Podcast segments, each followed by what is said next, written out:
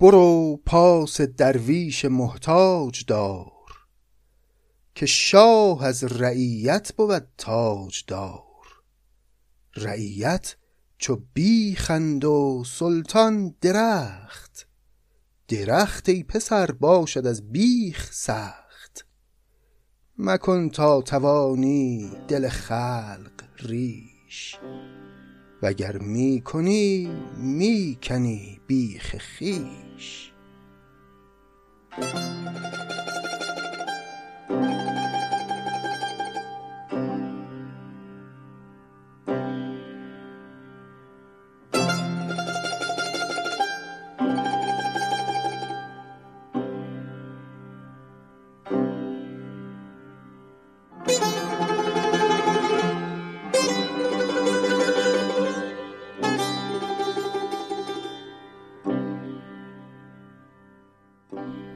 سلام دوستان گرامی خوش آمدید به پادکست سعدی. قرار ما در این پادکست بر اینه که تمام آثار سعدی رو مطالعه کنیم و یه مختصری هم دقت کنیم در زرافت ها و زیبایی هاش و یه جستجوی کوچولویی داشته باشیم در این که چه چیز سعدی رو و سخن سعدی رو متمایز کرده از دیگر گویندگان و شاعران زبان فارسی.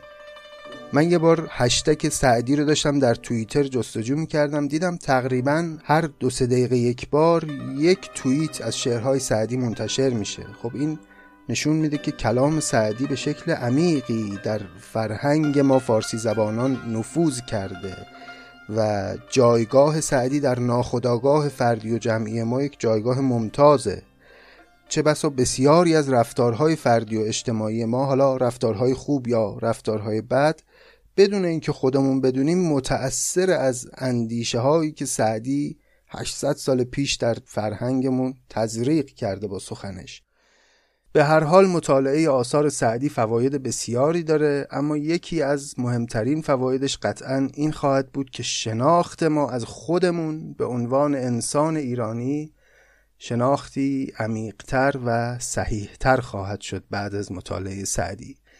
برنامه ما در این پادکست اینه که مطالعه آثار سعدی رو همزمان از دو نقطه شروع بکنیم. دیوان غزلیات و کتاب بوستان.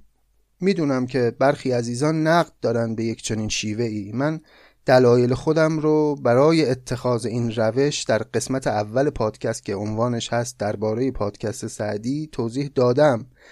ممنون میشم. اگر دغدغه ای در این موضوع دارید اون قسمت کوتاه رو حتما بشنوید. و نظراتتون رو چه موافق و چه مخالف برای من بنویسید. استدلال من حالا به طور خلاصه این بوده که چون آثار سعدی خیلی متنوعه ما برای اینکه به یک درک جامعی از سعدی و اندیشه او برسیم لازمه که مطالعه انواع آثار سعدی رو همزمان با هم پیش ببریم.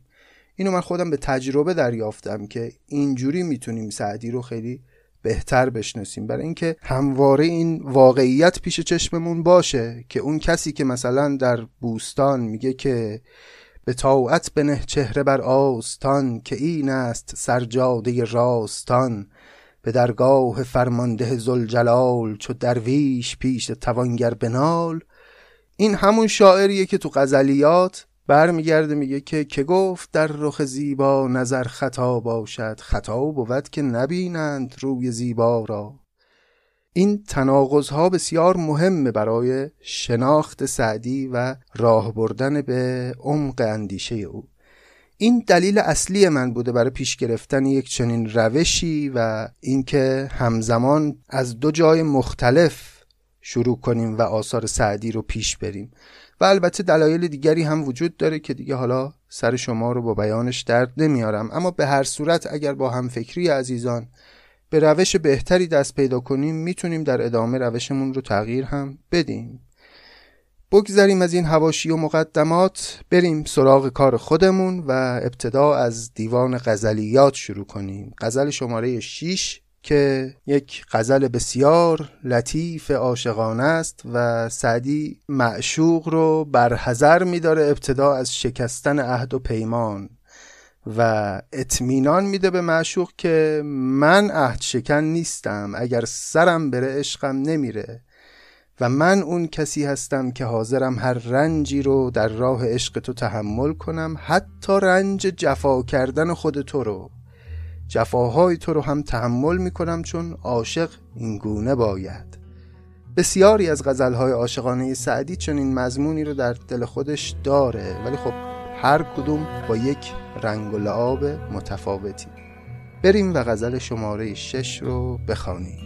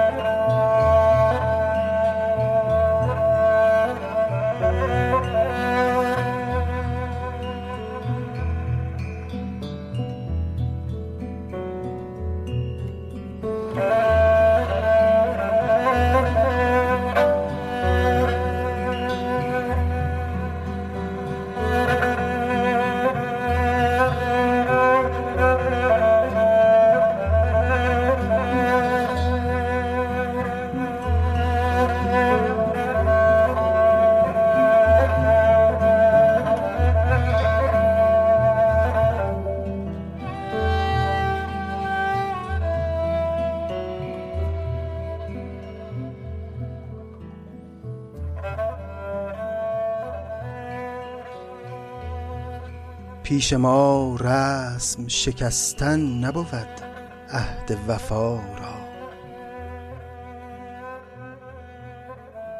پیش ما رسم شکستن نبود عهد وفا را. الله الله تو فراموش مکن صحبت ما را.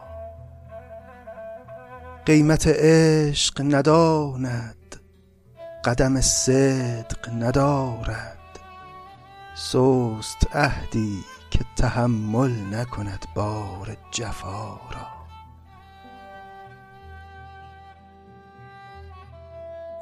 گر مخیر بکنندم به قیامت که چه خواهی؟ دوست ما را و همه نعمت فردوس شما را.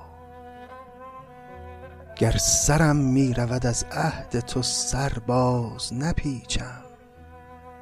تا بگویند پس از من که به سر برد وفا را.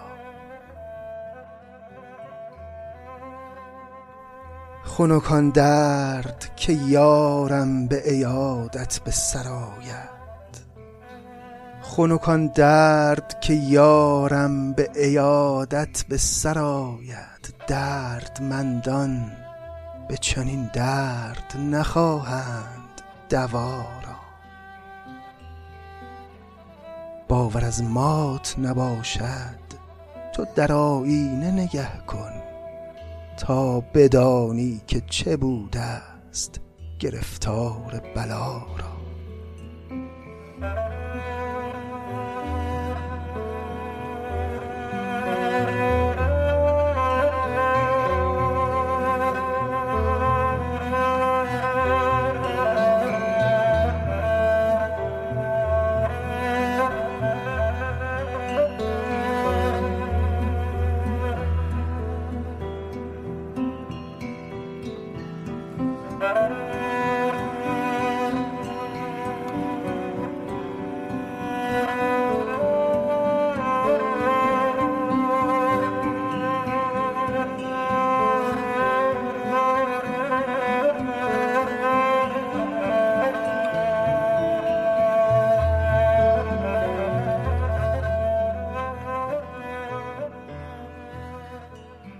از سر زلف عروسان چمن دست بدارد. به سر زلف تو گر دست رسد باد صبا را. سر انگشت تحیر بگزد عقل به دندان. چون تأمل کند این صورت انگشت نما را. آرزو می کندم شمع صفت پیش وجودت که سراپای بسوزند من بی سر و پا را.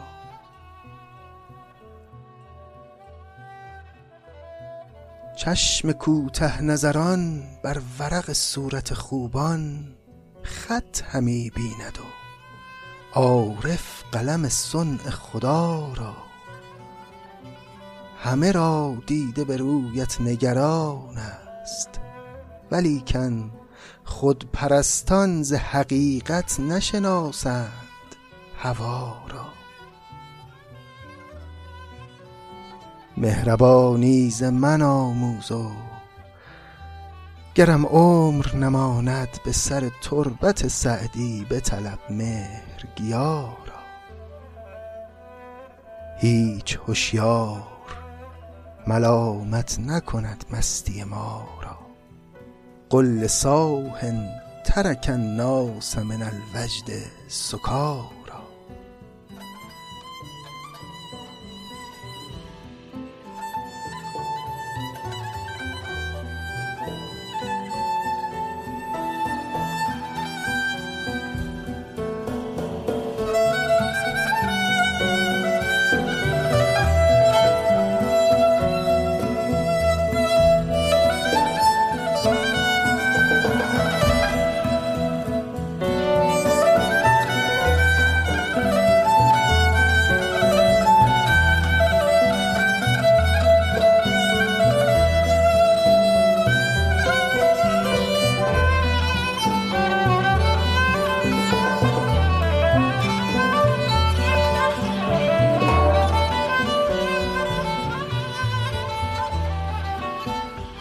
بله عجب.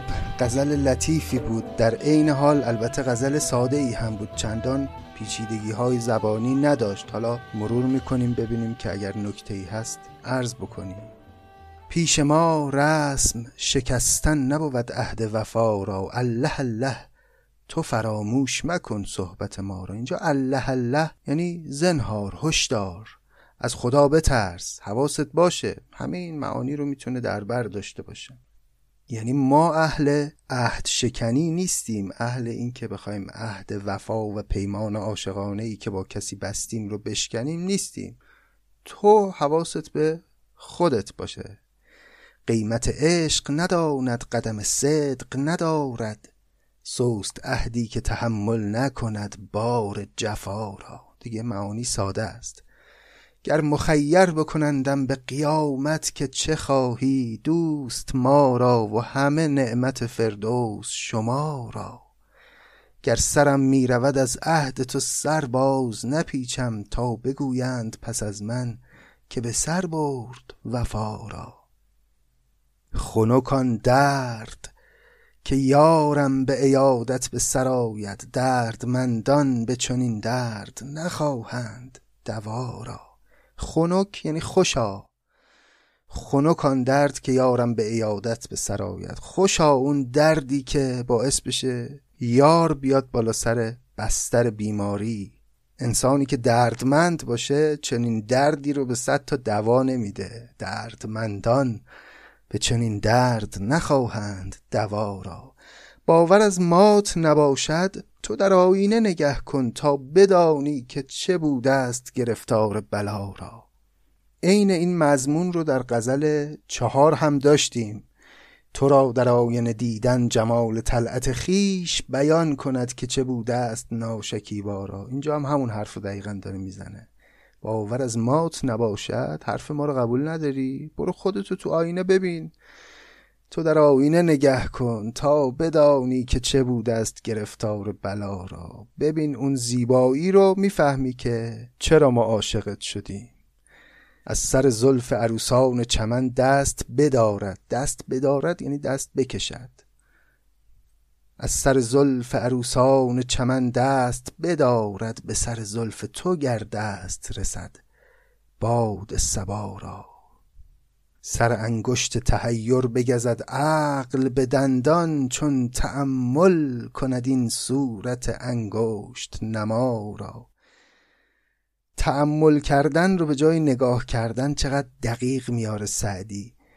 این همون حز معنوی زیبایی شناسانه است که سعدی بارها و بارها در غزلهاش روش تأکید می‌کنه که از دیدن زیبارویان انسانهای صاحب دل و صاحب نظر به دنبال یک لذت معنوی هستند و دلبستگی و عشق برای افراد صاحب اندیشه و صاحب نظر با هوسبازان متفاوت جنسش اصلا فرق می‌کنه. سر انگشت تحیر بگزد عقل به دندان چون تعمل کند این صورت انگشت نما را.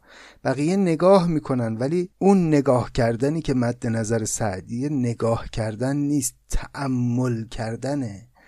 یعنی چیزی رو در پس اون زیبایی دریافتن. آرزو میکندم شم صفت پیش وجودت که سراپای بسوزند من بی سر و پا را. چشم کوته نظران بر ورق صورت خوبان خط همی بیند و عارف قلم صنع خدا را. این یکی از اون تفاوت هایی که سعدی قائل بین نگاه کردن یک صاحب نظری مثل خودش بر ورق صورت خوبان و دیگران. کوته نظران وقتی صورت خوبان رو نگاه می‌کنن خط همی بینند. او خط و خال ظاهری رو می‌بینن اما عارف قلم صنع خدا رو می‌بینه در این زیبایی. عارف هم که میگه اینجا منظور حالا حتما زاهد یا مثلا صوفی نیست. یعنی اون کسی که اهل شناخته اون کسی که اهل همون تعمل کردنه که در چند بیت قبل اشاره کرد. همه را دیده به رویت نگران است. نگران بودن یعنی نگریستن. یعنی همه دارن نگات می‌کنن. زیبایی دیگه همه نگاهت می‌کنن. همه را دیده به رویت نگران است. ولی کن خود پرستان ز حقیقت نشناسند هوا را. توی معشوق اگر خود پرست باشی تفاوتی نمی‌تونی قائل بشی که کی از روی عشق حقیقی داره به تو نگاه می‌کنه و کی از روی هوا و هوس. پس بیا و خودپرستی رو بذار کنار. مهربانی ز من آموز و گرم عمر نماند به سر تربت سعدی به طلب. مهرگیا را. مهرگیا یک گیاهیه که معتقد بودن قدما باعث میشه انسان محبوب قلوب دیگران بشه. میگه می‌خوای مهرگیا رو پیدا بکنی؟ وقتی من مردم بیا سر تربت سعدی. از قبر سعدی اون گیاهی که به روی مهر گیاست. بس که مهر تو در دل منه. هیچ هوشیار ملامت نکند مستی ما را. قل ساهن ترک الناس من الوجد سکارا. به هوشیار بگو سکارا یعنی انسانهای سرمست. ترک الناس من الوجد. از شدت وجد و شوق عاشقانه مردم رو ترک کردن از دیگران دوری گزیدن منزوی شدن. به خاطر همین هیچ هوشیار ملامت نکند مستی ما را. دیگه از دست هوشیاران خلاص شدیم و نمی‌تونن این مستی عاشقانه ما رو ملامت کنن.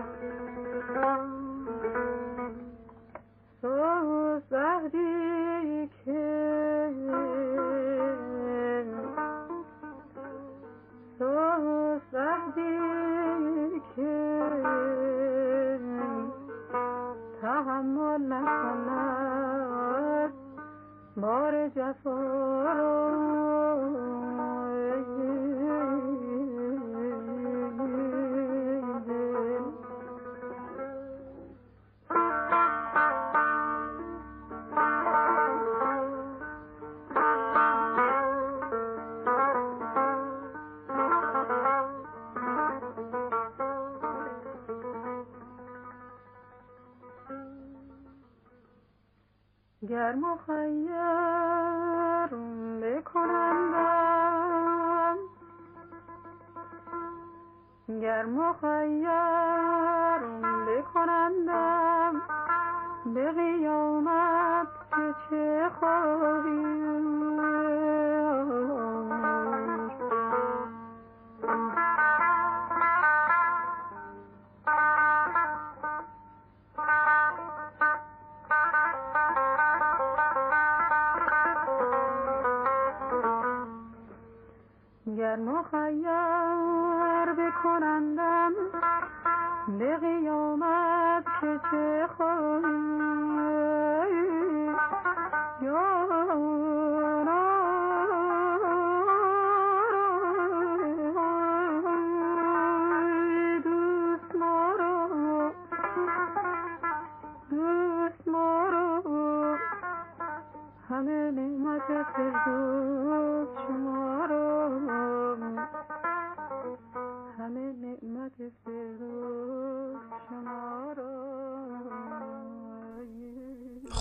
دیگه بی مقدمه بریم به سراغ بوستان. ما در قسمت قبل مقدمه کتاب بوستان رو تمام کردیم و می‌خوایم الان باب اول بوستان رو شروع کنیم. چنانکه سعدی هم در مقدمه اشاره کرد نام باب اول بوستان هست در عدل و تدبیر و رای و در این باب سعدی دیدگاه های سیاسی خودش رو بیشتر مطرح می‌کنه و سعی می‌کنه با آوردن حکایت هایی نوع حکومتداری مطلوب خودش رو نشان بده و نمیشه گفت مخاطبش هم پادشاه خاصیه. نه مشخصی که سعدی این حرفا رو داره خیلی کلی می‌زنه برای همه حاکمان و پادشاهان در ادوار مختلف که خواهند اومد و انصافا هم نکاتی که میگه اگرچه که در روزگار ما نوع حکومت ها اصلا فرق کرده ماهیتشون خیلی وقتا تغییر کرده اما بسیاریش واقعا همین امروز هم صدق می‌کنه و همین حرفا رو میشه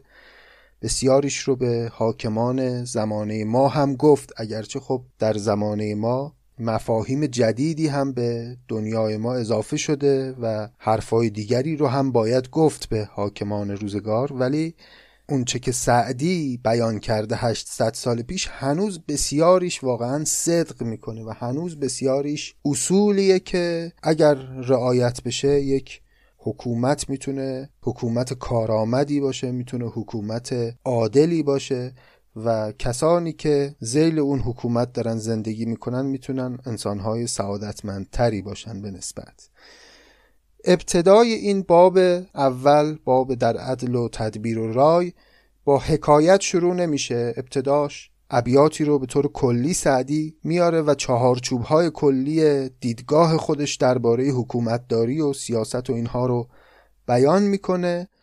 اولم خیلی کلی حرف می‌زنه راجع به عدالت و اینا بعد کم کم کم کم وارد جزئیات هم میشه. یه نکات خیلی جزئی درباره سیاست ورزی رو بیان می‌کنه و بعد دیگه میره در حکایات. پس شروع کنیم از ابتدای باب اول به خوندن ببینیم که به کجا می‌رسیم. شنیدم که در وقت نزع روان به هرمز چنین گفت نوشیروان که خاطر نگهدار درویش باش نه در بند آسایش خیش باش. نیاسایدن در دیار تو کس چو آسایش خیش جویی و بس. نیاید به نزدیک دانا پسند شبان خفته و گرگ در گوسفند. برو پاس درویش محتاج دار که شاه از رعیت بود تاج دار رعیت چو بیخند و سلطان درخت درخت ای پسر باشد از بیخ سخت. مکن تا توانی دل خلق ریش وگر می کنی می کنی بیخ خویش. اگر جاده ای بایدت مستقیم ره پارسایان امید است و بیم. طبیعت شود مرد را بخردی به امید نیکی و بیم بدی. گر این هر دو در پادشه یافتی در اقلیم و ملکش پنه یافتی. که بخشایش آرد بر امیدوار به امید بخشایش کردگار. پس این ابیات که یه سری حرف کلی بود درباره مدارا کردن پادشاه با رعیت اینها رو سعدی از زبان انوشیروان داره میگه. میگه شنیدم که در وقت نزع روان نزع روان یعنی وقت جان دادن انوشیروان به پسرش هرمز چنین گفت. هرمز هم که می‌دونید دیگه پدر خسرو پرویز همین خسرو پرویز معروف که ما داستانش رو در پادکست نظامی داستان خسرو و شیرین رو خوندیم. میگه انوشیروان در لحظه آخر پیش از مرگ این نصایح رو به هرمز پسرش گفت و جان کلام سخن هم که دیدین همین بود که هوای رعیت رو داشته باش. چرا؟ چون پادشاهی تو به وسیله رعیت قدرت می‌گیره و استواری پیدا می‌کنه. رعیت چو بیخند و سلطان درخت. بیخ یعنی ریشه. درخت ای پسر باشد از بیخ سخت. مکن تا توانی دل خلق ریش وگر می‌کنی می‌کنی بیخ خیش اگه دل خلق رو ریش بکنی زخم بکنی در واقع بیخ خودت رو کندی ریشه خودت رو زدی. و می‌بینید که سعدی از این در وارد شده همون ابتدای باب در عدل و تدبیر و رای که آقای پادشاه اتفاقا اگر تو بقای حکومت خودت رو می‌خوای اگر موفقیت سلطنت خودت رو می‌خوای باید هوای رعیت رو داشته باشی. چون ریشه ها و پایه های سلطنت تو بر رضایت رعیت و مردم بنا شده. نیاید به نزدیک دانا پسند شبان خفته و گرگ در گوسفند. در قدیم خیلی این تمثیل چوپان و گله رو در مورد پادشاه و رعیت استفاده می‌کردن. اینجا هم می‌بینید که سعدی استفاده می‌کنه. باز هم نمونهاش رو خواهیم دید. پادشاه خوب پادشاهیه که اجازه نده کسانی قدرت بگیرن و از قدرتشون استفاده بکنن برای آزار و اذیت مردمان بیدفاع. در نهایت هم میگه که طبیعت شود مرد را بخردی به امید نیکی و بیم بدی. گر این هر دو در پادشه یافتی در اقلیم و ملکش پنه یافتی. اگر این ترس از بدی و امید به نیکی رو پیدا کردی در یک پادشاهی می‌تونی پناه بگیری در حکومت او. که بخشایش آرد بر امیدوار به امید بخشایش کردگار. یه همچین پادشاهی به مردمانی که به او امید بستن بخشایش میاره یعنی هواشونو داره بهشون میبخشه. به این امید که خداوند هم به او ببخشه و خداوند هم هوای او رو داشته باشه. حالا سعدی اینگونه سخن رو ادامه میده. گزند کسانش نیاید پسند که ترسد که در ملکش آید گزند. وگر در سرشت و این خوی نیست در آن کشور آسودگی بوی نیست. اگر پای بندی رضا پیش گیر وگر یک سواری سر خیش گیر. باز اینجا به همون نکته اشاره می‌کنه که گزند کسانش نیاید پسند که ترسد که در ملکش آید گزند. پادشاه عاقل اگر اتفاقا سلطنتش رو دوست داره پادشاهیش رو دوست داره حواسش هست که گزندی به رعیت نرسه. در ادامه هم میگه اگر که پادشاه یه مملکتی دیدی این خوی و خصلت رو نداره و حواسش به رعیت نیست در آن کشور آسودگی بوی نیست. بوی به معنی آرزو و انتظار. یعنی انتظار آسودگی نمیشه داشت از یک چنین کشوری. بعدم میگه اگر پایبندی رضا پیشگیر اگه خانواده داری اگه پایبندی داری تو اون کشور دیگه راضی باش به همین که هست و بساز با اون پادشاه. اما اگر که پایبندی خاصی نداری زن و بچه نداری راه تو بگیر و برو از اونجا مهاجرت کن. برو به یه کشور دیگه چون در زیل حکومت یک چنین پادشاهی نمیشه خوب زندگی کرد. اگر پایبندی رضا پیشگیر و اگر یک سواری سر خیشگیر و برو. فراخی در آن مرز و کشور مخواه که دل تنگ بینی رعیت ز شاه. ز مستکبران دلاور بترس از آن کو نترسد ز داور بترس. دگر کشور آباد بیند به خواب که دارد دل اهل کشور خراب. خرابی و بدنامی آید ز جور. رسد پیش بین این سخن را به غور. باز همون حرفا رو به زبان دیگر داره بیان می‌کنه. یه جا هم گفت ز مستکبران دلاور بترس از آدمای گردن کلفتی که از هیچکی نمیترسن از خدام نمیترسن بترس اگه یه همچین آدمایی در مملکتت افتادن به جون مردم بدون که اینا دارن ریشه های حکومت تو رو اتفاقا می‌زنن. گرچه به ظاهر ممکنه دوستان تو باشن و از راه دوستی تو دارن به مردم ظلم می‌کنن. رعیت نشاید به بیداد کشت که مر سلطنت را پناهند و پشت. مراعات دهقان کن از بهر خیش که مزدور خوشدل کند کار بیش. کلمه مزدور به اون معنای منفی که ما امروز استفاده می‌کنیم در گذشته نمیومده مزدور یعنی مزد بگیر. میگه دهقان و کشاورز رو مراعاتشون رو بکن به خاطر خودت. مزد بگیری که از تو خوشدل باشه و دلگرم باشه به تو برات بهتر و بیشتر کار می‌کنه. مراعات دهقان کن از بهر خیش که مزدور خوشدل کند کار بیش. مروت نباشد بدی با کسی که او نیکوی دیده باشی بسی. در نهایت روانی و فساحت هست این ابیات سعدی. می‌بینید دیگه هر بیتش رو واقعا میشه به خط خوش نوشت و به دیوار اتاقی زد. ای کاش اونهایی که باید این ابیات سعدی رو قاب کنن به اتاقاشون بزنن که نمی‌زنن البته. مروت نباشد بدی با کسی کزو نیکوی دیده باشی بسی. شنیدم که خسرو به شیرویه گفت در آن دم که چشمش ز دیدن بخفت. بر آن باش تا هر چه نیت کنی نظر در صلاح رعیت کنی. پس تا اینجا حرفایی بود که انوشیروان به پسرش هرمز می‌زد.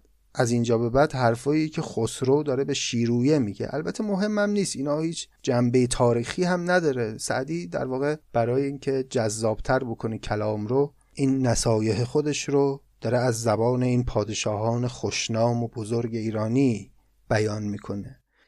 شنیدم که خسرو به شیرویه گفت در آن دم که چشمش ز دیدن بخفت. بران باش تا هر چه نیت کنی نظر در صلاح رعیت کنی.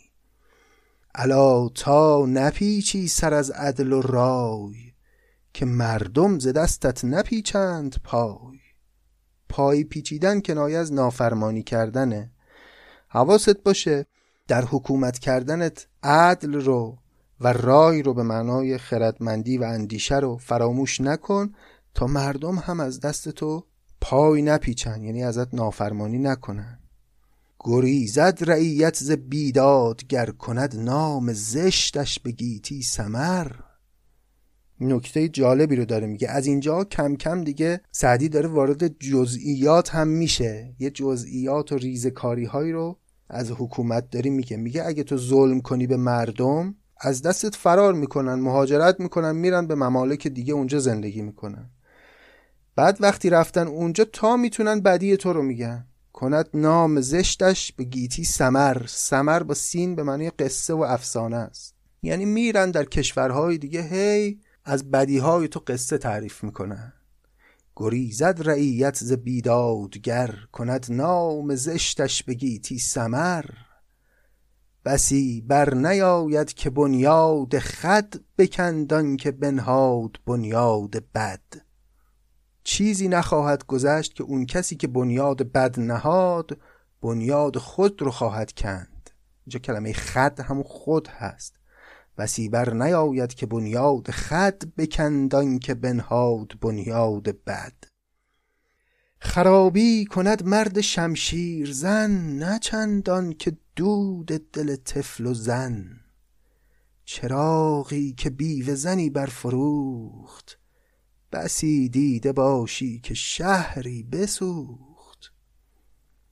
اون دودی که از دلهای سوخته تفلان و زنان بلند میشه بسی بیشتر از مردان شمشیرزن قدرت ویرانی داره.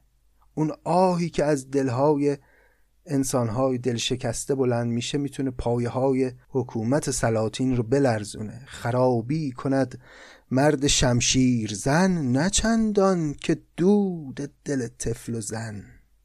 چراغی که بیوه زنی برفروخت بسی دیده باشی که شهری بسوخت. از آن بهرهورتر در آفاق کیست که در ملک رانی به انصاف زیست؟ چون نوبت رسد زین جهان قربتش ترحم فرستند بر تربتش. ترحم همون رحمته. یعنی کسی که با انصاف حکمرانی کنه هم این دنیا رو داره هم اون دنیا. در این دنیا پادشاه موفقی خواهد بود. وقتی هم که بمیره بر سر تربتش رحمتی برای او میفرستن خلایق. بد و نیک مردم چو می بگذرند همان به که نامت به نیکی. برند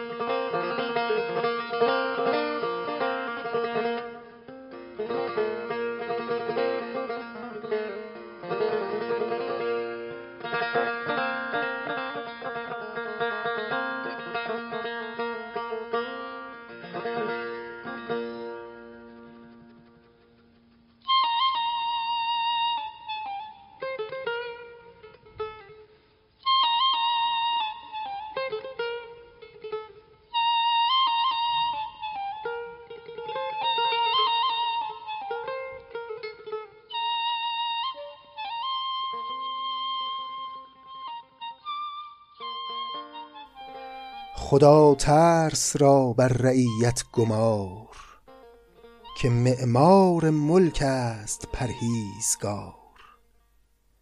بداندیش توستان و خونخوار خلق که نفع تو جوید در آزار خلق. اون کسی که ظاهرا طرفدار توه و به بهانه طرفداری تو و به بهانه جستن نفع تو داره خلق رو آزار میده مردم رو آزار میده در واقع بدندیش توست. علاوه بر اینکه خونخوار خلق هم هست. بدندیش توستان و خونخوار خلق که نفع تو جوید در آزار خلق. ریاست به دست کسانی خطاست که از دستشان دست ها بر خداست. کسانی که سابقه بدی دارند در ظلم کردن و جنایت کردن و بد کردن به مردم اینها رو به مقام ریاست نرسون. ریاست به دست کسانی خطاست که از دستشان دست ها بر خداست. نکوکار پرور نبیند بدی چو بد پروری خسم خون خدی. یعنی خسم خون خودی. مکافات موزی به مالش مکن که بیخش برآورد باید زبون مکن صبر بر عالم ظلم دوست که از فربهی بایدش کند پوست. سر گرگ باید هم اول برید نه چون گوسفندان مردم درید. چه خوش گفت بازارگانی اسیر چو گردش گرفتند دزدان به تیر. چو مردانگی آید از رهزنان چه مردان لشکر چه خیل زنان. اینجا کلمه مردانگی به معنی جرأت هست. میگه چه خوش گفت اون بازرگانی که اسیر شده بود و گرفتار راهزنان شده بود.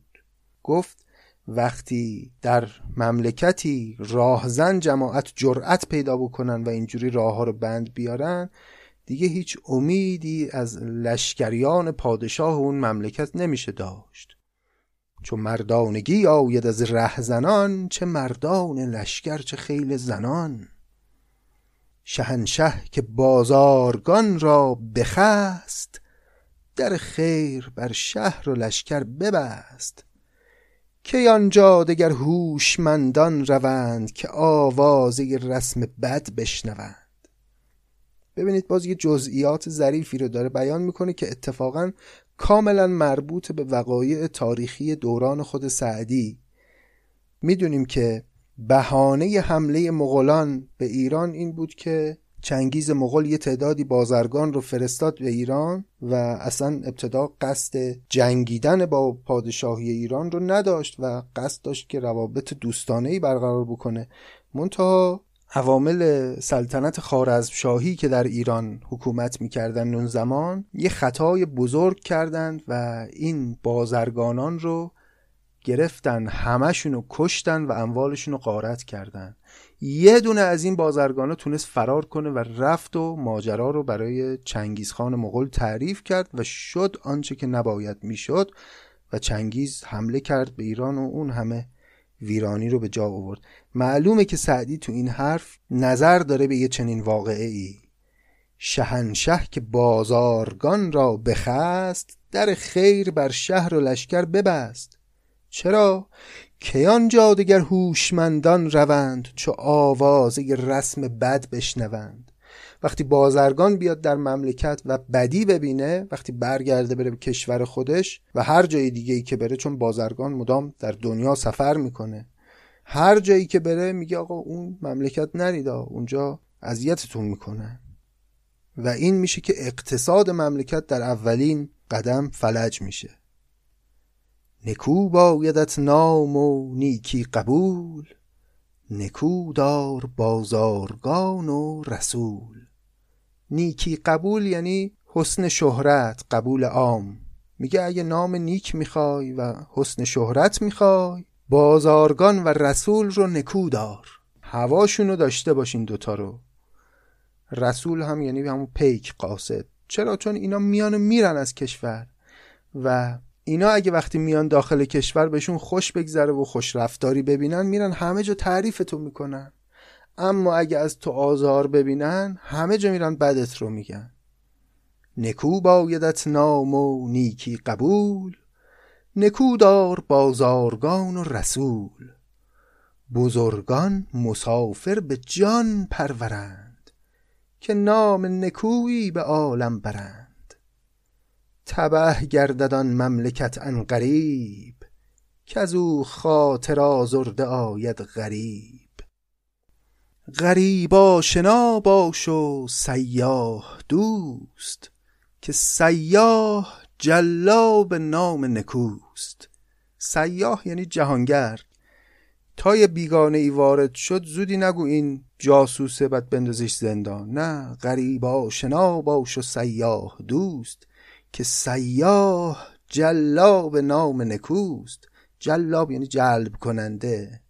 اون کسی که می‌تونه نام نیک برای تو بیاره و حسن شهرت برای تو بیاره در ممالک دیگر همین کسانی هستند که میان و یه مدتی زیستن در زیل حکمرانی تو رو تجربه می‌کنن و بعد میرن از اینجا. نکو دار ضعیف و مسافر عزیز. و بشان بر حذر باش نیز. ز بیگانه پرهیز کردن نکوست که دشمن توان بود در زی دوست. حالا تا اینجا همش درباره این گفت که باید هوای اینا رو داشته باشیم. نکودار ضعیف و مسافر عزیز ضعیف هم به معنی مهمان. اما از اینجا حالا سعدی اون ور ماجرا رو هم حواسش هست. یعنی خیلی شعاری حرف نمی‌زنه. میگه در عین حال بدون که ممکن هم هست در میان این بازرگانان و مسافران و رسولان و مهمانانی که وارد کشور تو میشن دشمنانی هم باشن در لباس دوست. که دشمن توان بود در زی دوست یعنی در لباس دوست. پس چیکار کن از آسیبشان بر حذر باش. حواست هم در عین حال باشه بهشون. در عین اینکه خوش رفتاری می‌کنی و هواشونو داری اما چشم بسته نباش در مقابلشون. غریبی که پرفتنه باشد سرش میازارو بیرون کن از کشورش. تو گر خشم بر وی نگیری رواست که خود خوی بد دشمنش در قفاست. می‌بینید دیگه کاملا دیگه وارد جزئیات شده سعدی و داره یک نکات خیلی ریزی رو درباره سیاست ورزی و حکومت داری میگه.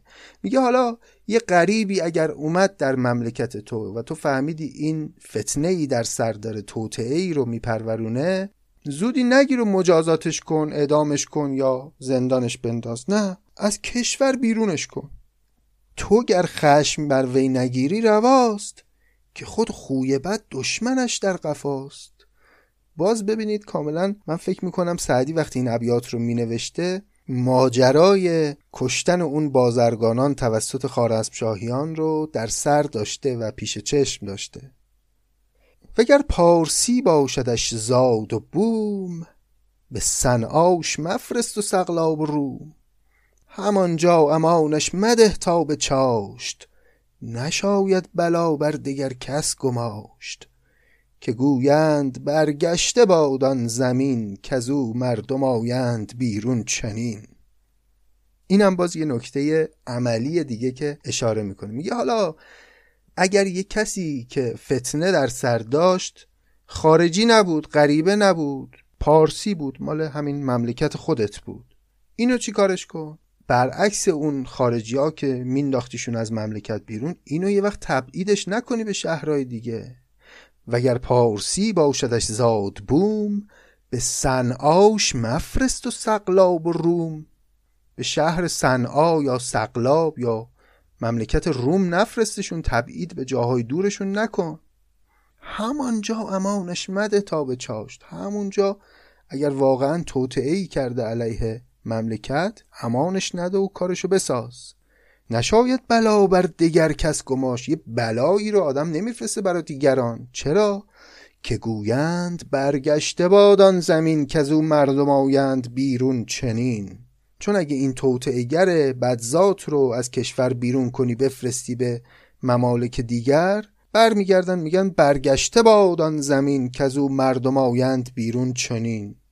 میگن الهی که اون سلطنتی اون کشوری که چنین آدمایی ازش میان بیرون برگشته باد و سرنگون باد.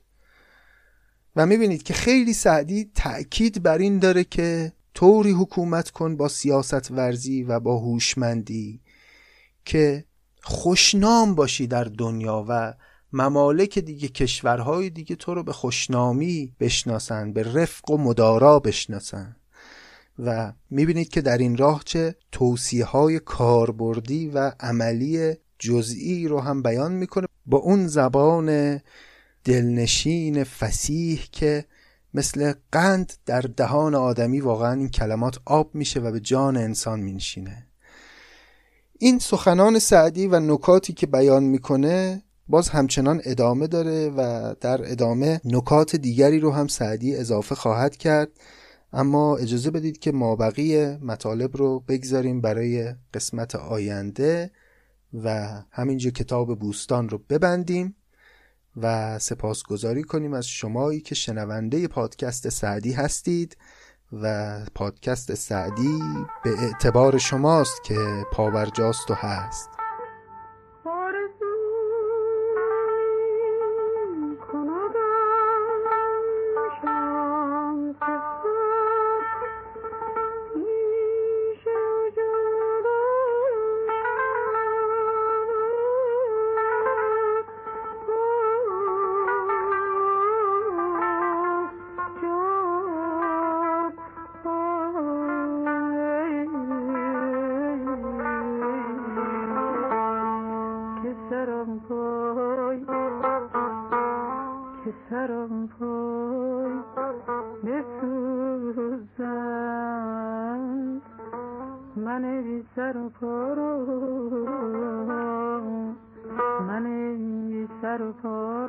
دوستانی لطف داشتن و خواستن که مسیری برای حمایت مالی از پادکست معرفی بشه. به هر حال تولید یک محتوای صوتی مثل پادکست کار زمانبر و پرچالشی است. به خصوص اگر بخواد مداومت داشته باشه. لذا دوستانی که علاقمندن می‌تونن از لینک سایت هامی باش که در توضیحات همین قسمت هست به میزانی که علاقمندن از پادکست سعدی حمایت بفرمایند. البته شنیدن پادکست سعدی رایگان همواره هم رایگان خواهد بود و کسانی که میشنوند هم هیچ دینی به تولید کنندگان پادکست ندارن همین که میشنوید پادکست رو شما باعث خوشحالی ماست خصوصا اینکه از پیام هایی که از دوستان برای من میاد پیداست که شنوندگان پادکست سعدی از افراد فرهیخته جامعه هستند و این حقیقتا برای خود من بسیار سبب خوشحالی است و البته مسئولیت من رو سخت می‌کنه که حتما با مطالعه و با دقت مطالبی که بیان خواهد شد رو گزینش بکنم. ولی در عین رایگان بودن پادکست دوستان می‌تونن که حمایت مالی از پادکست هم داشته باشن که بالاخره این چراغ کمسو نشه و این راه طولانی که ما آغازش کردیم بنده و عزیزانی که همکاری می‌کنن با من در این راه رو خسته نکنه. امیدوارم که سلامت و برقرار باشید و همچنان عاشق ادبیات فارسی بمانید. تا قسمت بعد و لذت بردن دوباره از سخن سعدی شما رو به خداوند مهربان میسپرم خدا نگهدار. گرم به سر تربت سری به طلب مهرگیارا مهرگیارا